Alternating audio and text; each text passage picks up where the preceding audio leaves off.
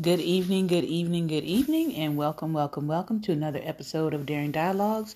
I am your host tonight, Shantae Charles. I hope that you have been having a great and wonderful day.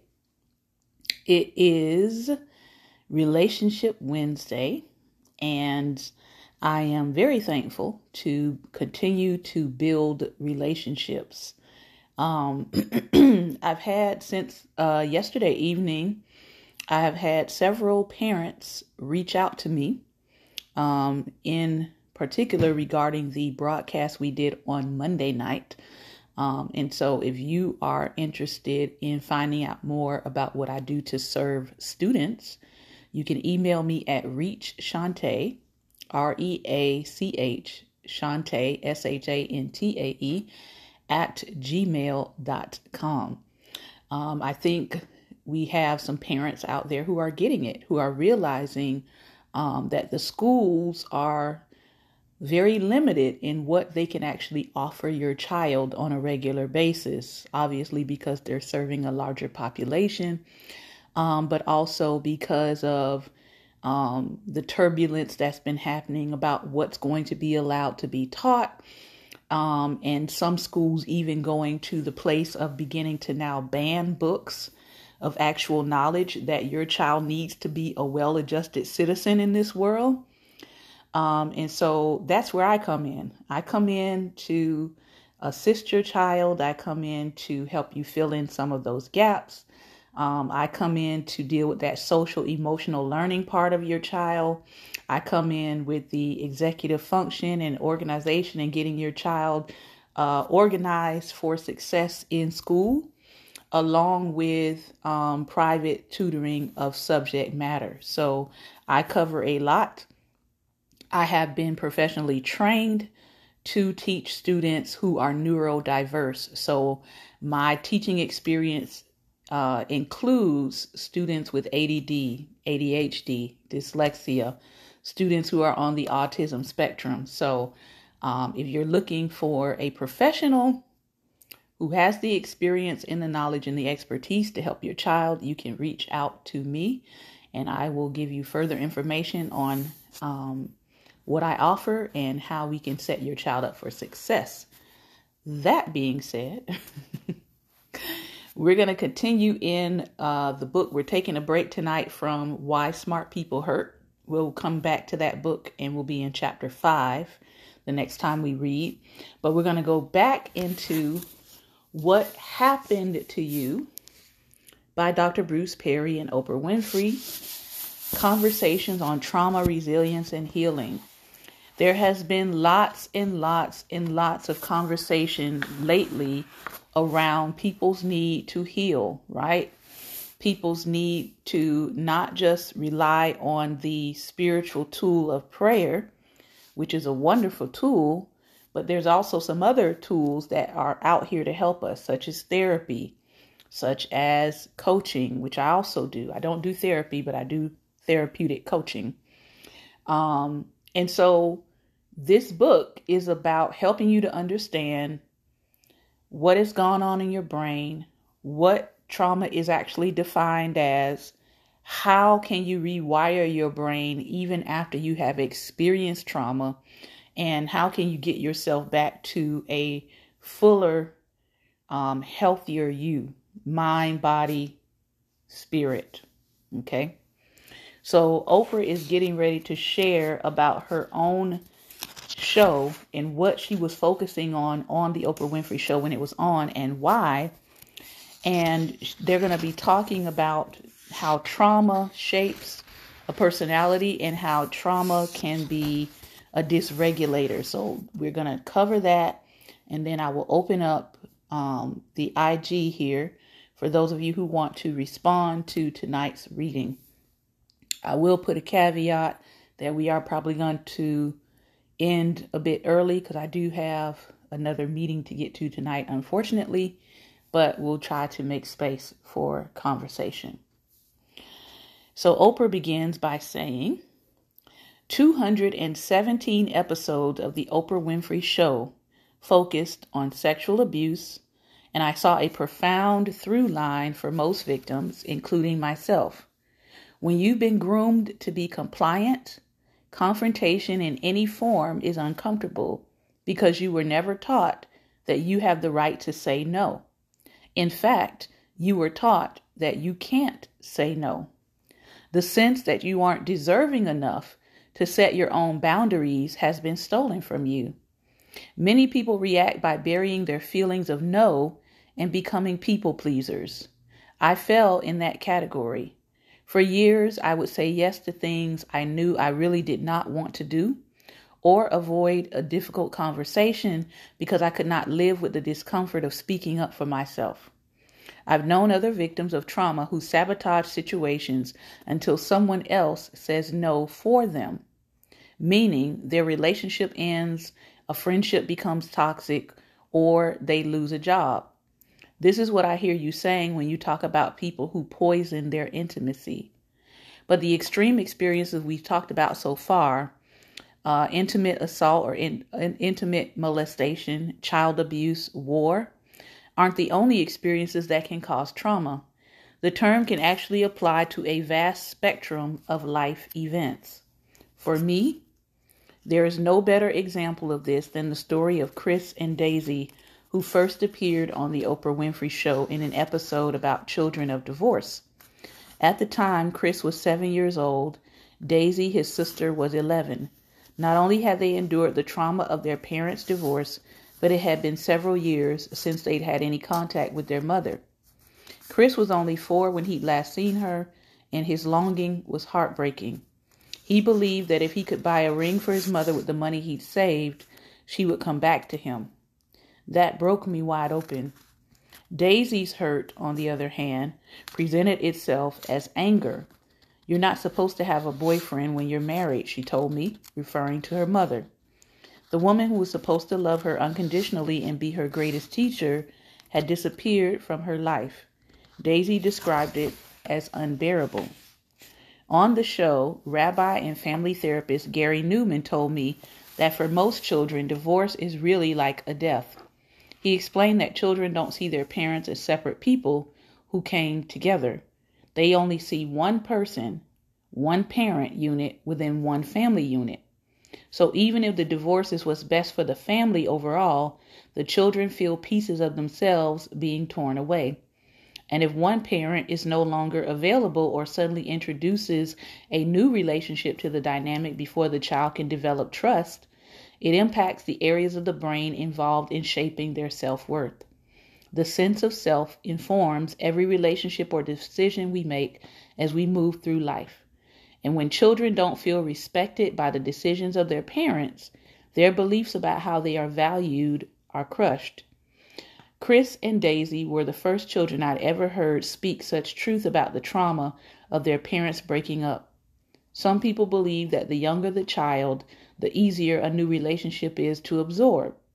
Chris and Daisy's story confirmed for me that this is not true. I know your research suggests the same. So, explain from a neurological perspective what happens to a child's brain in that situation. Dr. Perry says when a new relationship enters the picture, two things happen. First, the child, and this is true even of babies, begins asking internally, Who is this person and what is this? Second, they feel the shift of their parents' attention away from them and onto this other person. So you can start to see how destabilizing this is, even without any hostile, aggressive, or abusive stuff going on. Meaning, even when the relationships are relatively healthy. Right. Even if it's a really nice, kind, respectful person entering the child's life, it takes a long time for the child to make sense of the shift and get back to a calm, regulated state. As we'll talk later, Anything new will activate our stress response systems. Our default response is to to novelty is uh-oh, what is this? And until the new thing is proven safe and positive, it will be categorized as a potential threat.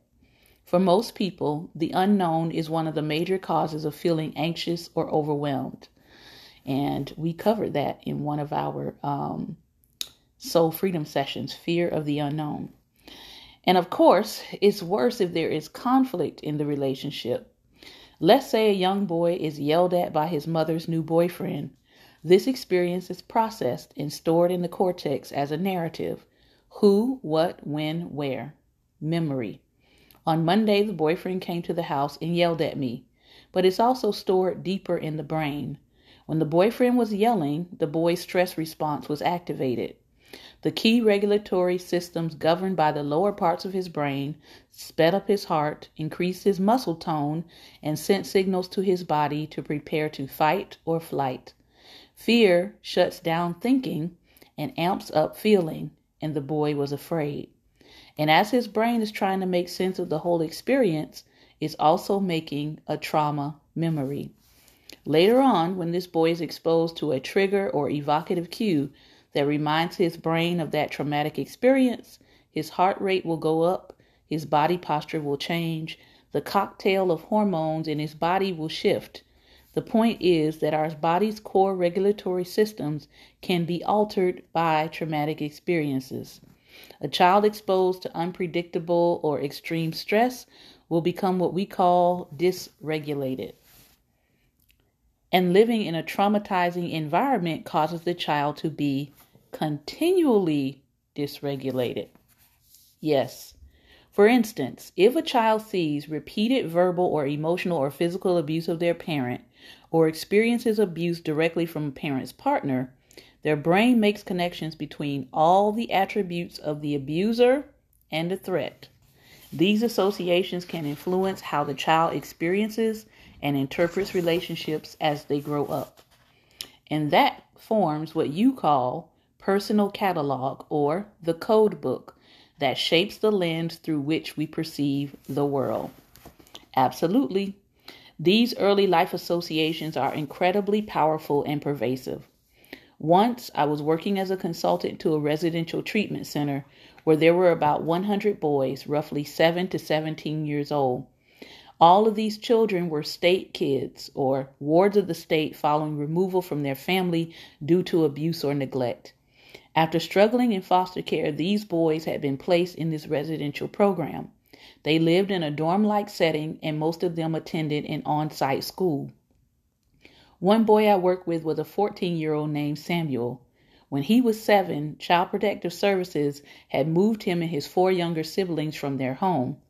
They had all been neglected, and Samuel had been caring for and protecting the others. When his father drank, Sam was the target of his most violent outbursts. When the children were removed, the younger ones went to a separate foster home. Sam was distraught. He kept running away from foster homes in order to find them.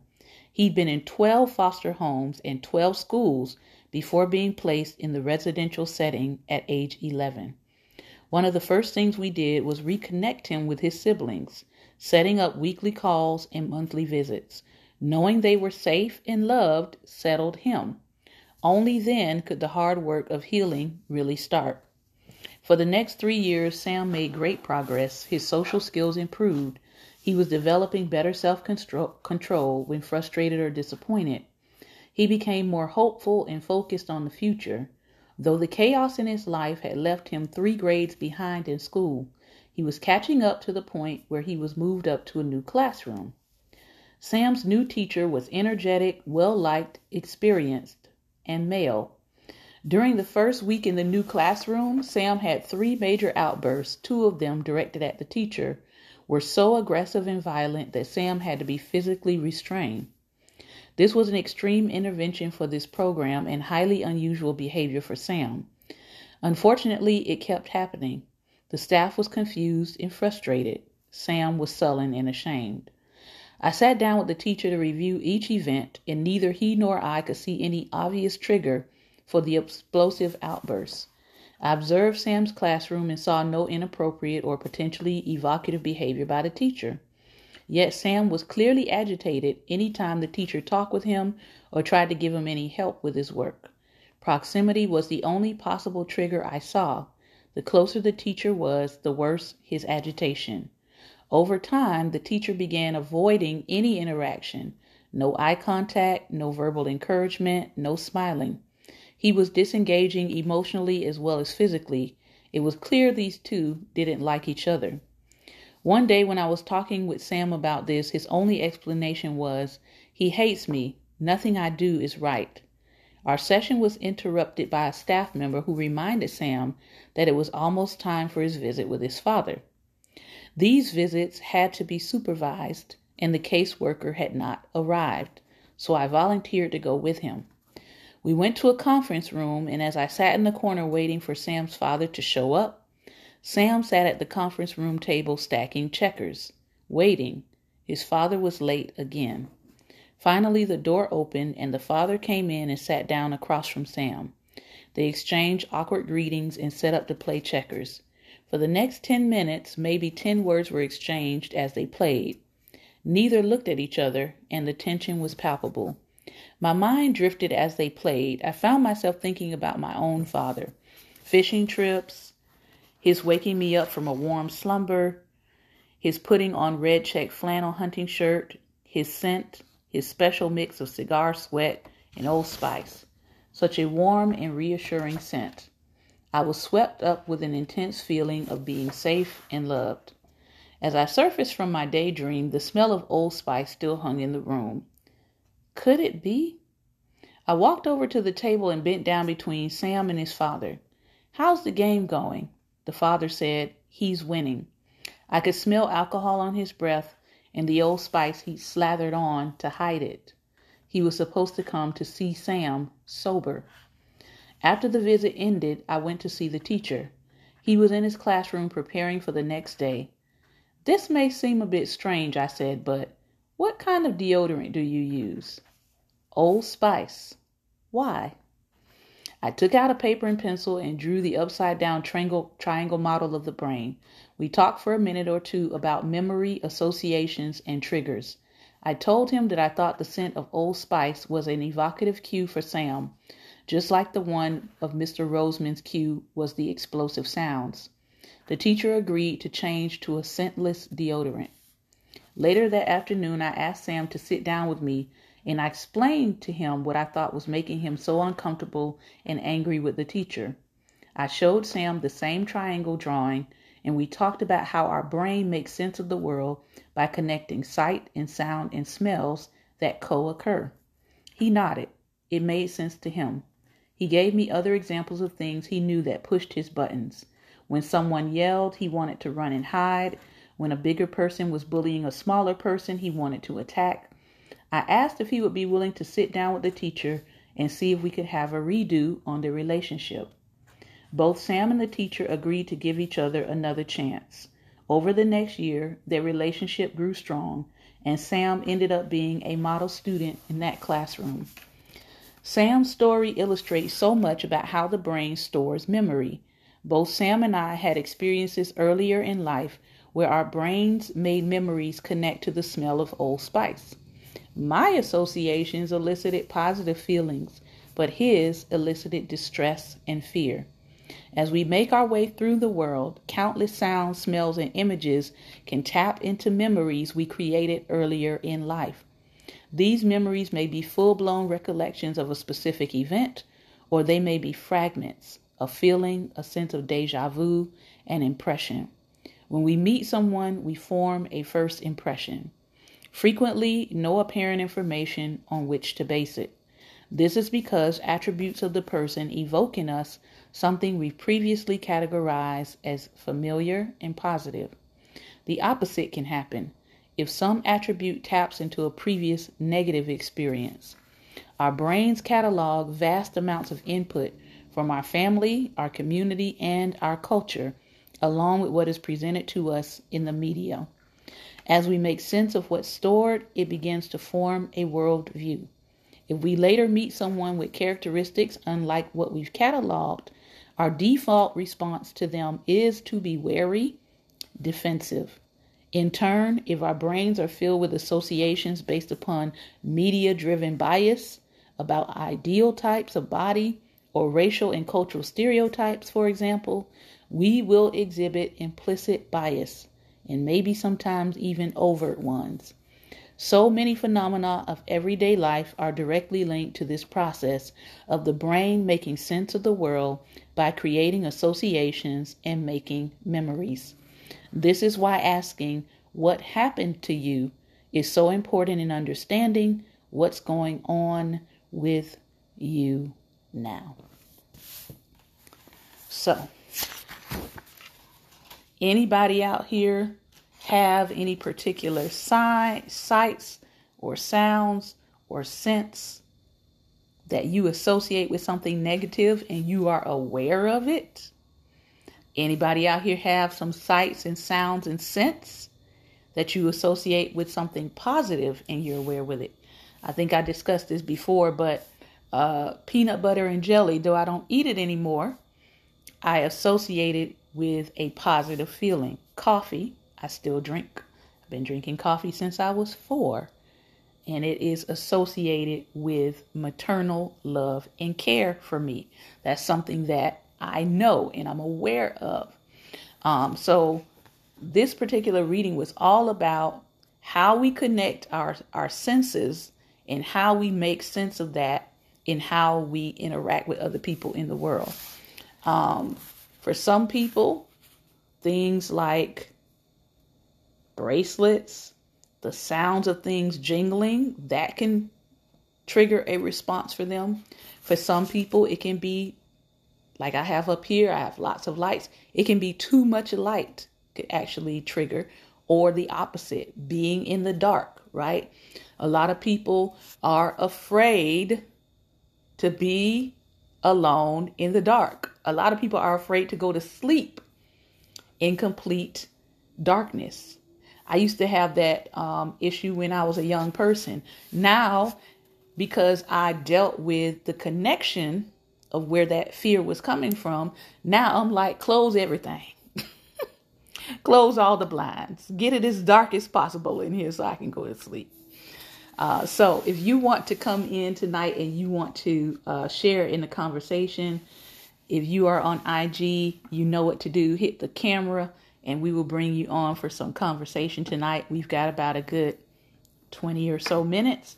Um, so if you want to talk tonight, feel free to hit the camera and I will bring you on. Let's see if we have any takers.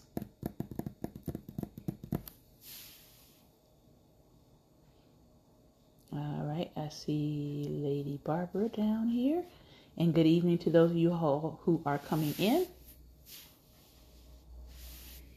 We have just finished reading from What Happened to You, and we are talking tonight about sensory triggers and trauma. Good evening, Lady Barbara. Good evening, Pastor Shantae. As I was reading, I was thinking about that. And a few weeks I was ago, I was talking to my best friend, and we were talking about carnation milk, and mm. I was telling her that come in the can because her mother still likes it and she don't like that she drink it. Mm. But I said, well, back in the 1950s, we didn't get fresh delivered milk like other people. Mm. But I was mm. telling her the way that my father would make it. Mm-hmm. It tastes good the way that he would fix it, and it always reminded me of a milkshake so when I see carnation milk, mm-hmm. it always think because it was like the most pleasant time that I can remember. Mm. With my father, and also the other thing was Kellogg's cornflakes, which I don't eat anymore either.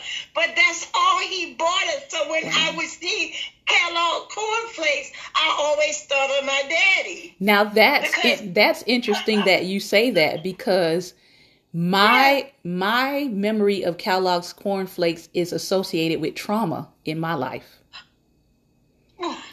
We used we used to eat Kellogg's cornflakes when I was a little kid, and I remember uh-huh. like all of us had a bowl of of cornflakes, and uh-huh. I started choking on a Kellogg's cornflake, and no one at the table realized I was choking at the time until my uh-huh. older brother looked up and realized I was choking, and he ran from around the table and did the Heimlich maneuver on me and saved my life. So to this day, I don't eat any like sharp cereal like that because you know Kellogg's is very like the corners are very yeah. edgy. So like I stick with circular shaped cereal. Like I'll do Cheerios if I eat some cereal. I'll do Kix. but you cannot get me to eat no raisin bran, no Kellogg's corn, like none of that. And Uh-huh. so, yeah. And see, that's again, that goes back to what he was saying. Like, you can have two people with the same item and they can have a totally different connection of experience with it. Exactly. Wow. Did you just think about that? And then people like the young boy or the two children in that divorce and the young boy, if the mother, they don't understand the new relationship or not even see. So I could relate to the, the two kids because when you, that's abandonment. Mm-hmm. And I could relate to that being abandoned, you know, and being with a father who didn't know how to handle that either. So you can reflect back. Sometimes you can hear things or even see things and hear people say certain things. And the other last week Friday, I I ran. I got to see someone I hadn't seen in a young a long time. And I had a relationship with her when she was a high schooler. And we I always used to encourage her in the Lord. She's going on in the Lord. She's married now. She has two children. Yeah. And we had a conversation about her five year old where someone wanted to force her to interact with someone. And I was sharing with her the mm. book about everyday narcissism mm. and how you set this child up to say, well, you can't say no. Right. And so she had a battle with her family member because she refused to force her daughter to mm-hmm. To comply.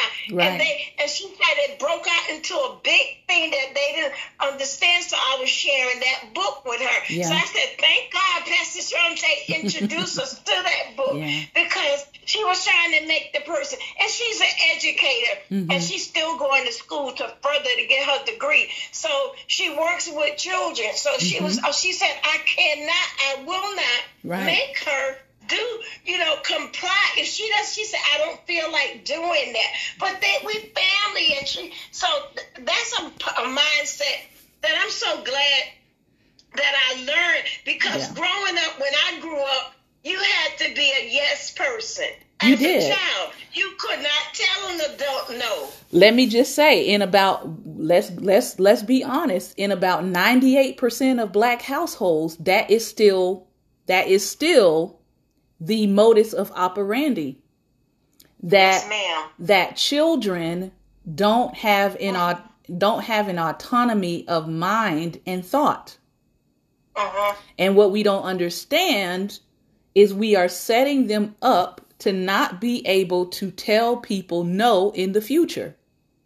Yes. Because if you're forcing your child to do something with an adult that they don't feel comfortable doing, you are programming them that my bodily autonomy does not matter or it's not important. Uh-huh. That's so true. And and again, when we know better, we do better. But that's one of those things that uh, we say culturally has been passed down, but it actually is a is a remnant from enslavement. It is. Because we had no right. We couldn't say no. We Right. had to be in compliance. We couldn't So, say no and we had to comply and mm-hmm. our ancestors taught their children how to comply. Yes. Okay, we're in 2021 now. You you Yeah. you can you can teach your children that it's okay to say no to an adult who is who is They're doing some harm to you. Yeah, and and so you don't they don't you don't think in terms of that they have that right and they they know what's comfortable and what's uncomfortable to them. But if you forcing it on them, you can't say. You must say. You, you have to say yes, even though your heart is saying no. So I, I thank God that she's you know she has he's he's nine and she's 5 but she's uh, teaching them that they have the right to say no. So Yeah. it was like a great conversation that we spent a lot of time together, but it was just to see a young person that you remember is now a wife, a mother. She's a born, she's born again, and just you know, just a young couple that's really, really you know striving for the things of the Lord and for the betterment of their family. Yeah, that's that's good. Uh-huh. And, you know, it, when we're talking about a child's autonomy, right, we know that at a certain age, a child is not going to understand uh, don't jump out in front of the road or a truck is going to run you over. We're not talking about stuff like that. We're talking about their bodily autonomy when yes. somebody when when you when you are dealing with an adult and something they're doing is making you uncomfortable uh-huh. It feels like a a violation of space. Maybe you don't have the words to express how you're feeling but it's okay for you to come to your parent and say mommy daddy i don't uh-huh. feel comfortable with this adult. They're they're saying things to me that makes me uncomfortable saying yes to them. Like it's it doesn't hurt you as an adult to have your child have a have that conversation with you to say what is going on? Why do you feel this way? What has yes. this person said or done that's making you feel uncomfortable about them asking to to enter your bodily space? Yes. But but many times that conversation doesn't happen. There's a lack of patience there. It's, you know, do what I say and yes. and snap to it and and do it immediately. And so sometimes we miss those cues. Yes. That something else may be going on. Yes. And we don't we want to get to the place where we're not missing cues from children. Amen. That's so true. Yeah. There's been a couple of there's been a couple of cases like that. Um, when I was working with um, children zero to three, there were a couple cases like that where it was a, a three year old that was having issues with her older brother. And the only way we found out that the older brother was touching her inappropriately was because I stopped and asked her questions when they were both in my vicinity, and I noticed how adamant she was about her own brother not touching her. Uh-huh. So I had to I had to go a little bit further and break down the questions, right, for somebody that young to say uh-huh. what is it that he's doing that's bothering you and I was able to alert the parent Yeah. the parent was able to handle what was happening because obviously both of them were were underage. He was like only three or four years older than her, but he but it was caught and addressed and dealt with. So you know, my thing is we can't dismiss when children are trying to share something with us. We can't always label it as, oh, they're just being defiant uh-huh. and just push it away. So that's my that's you know what I have seen is when you see that level of resistance to physical touch or you see that level a high level of resistance to a specific person and it's uh-huh. repeated over and over again that whenever this person comes around your child hides and runs uh-huh. away and starts crying and you know wraps their arm around your leg for protection or or stands mm-hmm. behind you yes. you need to pay attention to that it's true it's not just oh they're just they they're like you right yeah there's usually mm. something else connected to that mm. so we gotta um give space for children mm. to communicate with us yes that's good. We have to. We have to give space for children to communicate with us. And it doesn't matter how young they are. They need to be listened to. You, they need to be listened to. So I always say children are little people. They're they they're little people and they're going to grow up one day to be big people who yes. will be able to fully express what they were feeling or what they were going through. But if we do more listening as they are little people, Perhaps we will have less trauma being endured.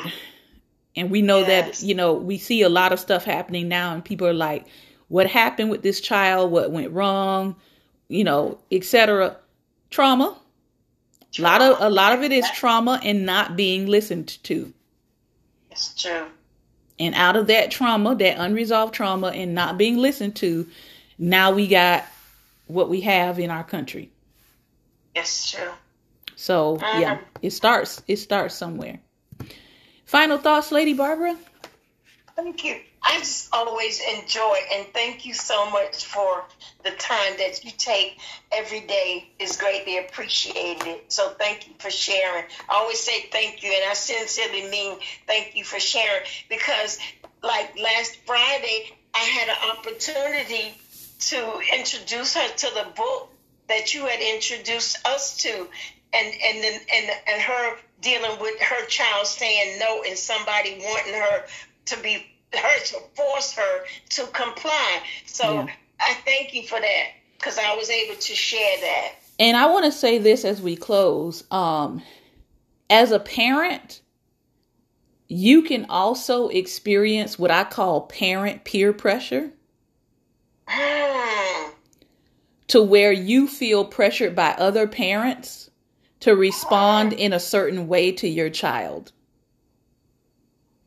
And so my thing is don't give into don't give into the peer pressure that happens through parents. Mhm. You know, it's it's Yeah. your child. Yeah. They came from you. Do what is best for your child's wellness. Yes. Because people love to say, well, if it was my child, And and and it's usually for and it's usually in the case of something that that is abusive.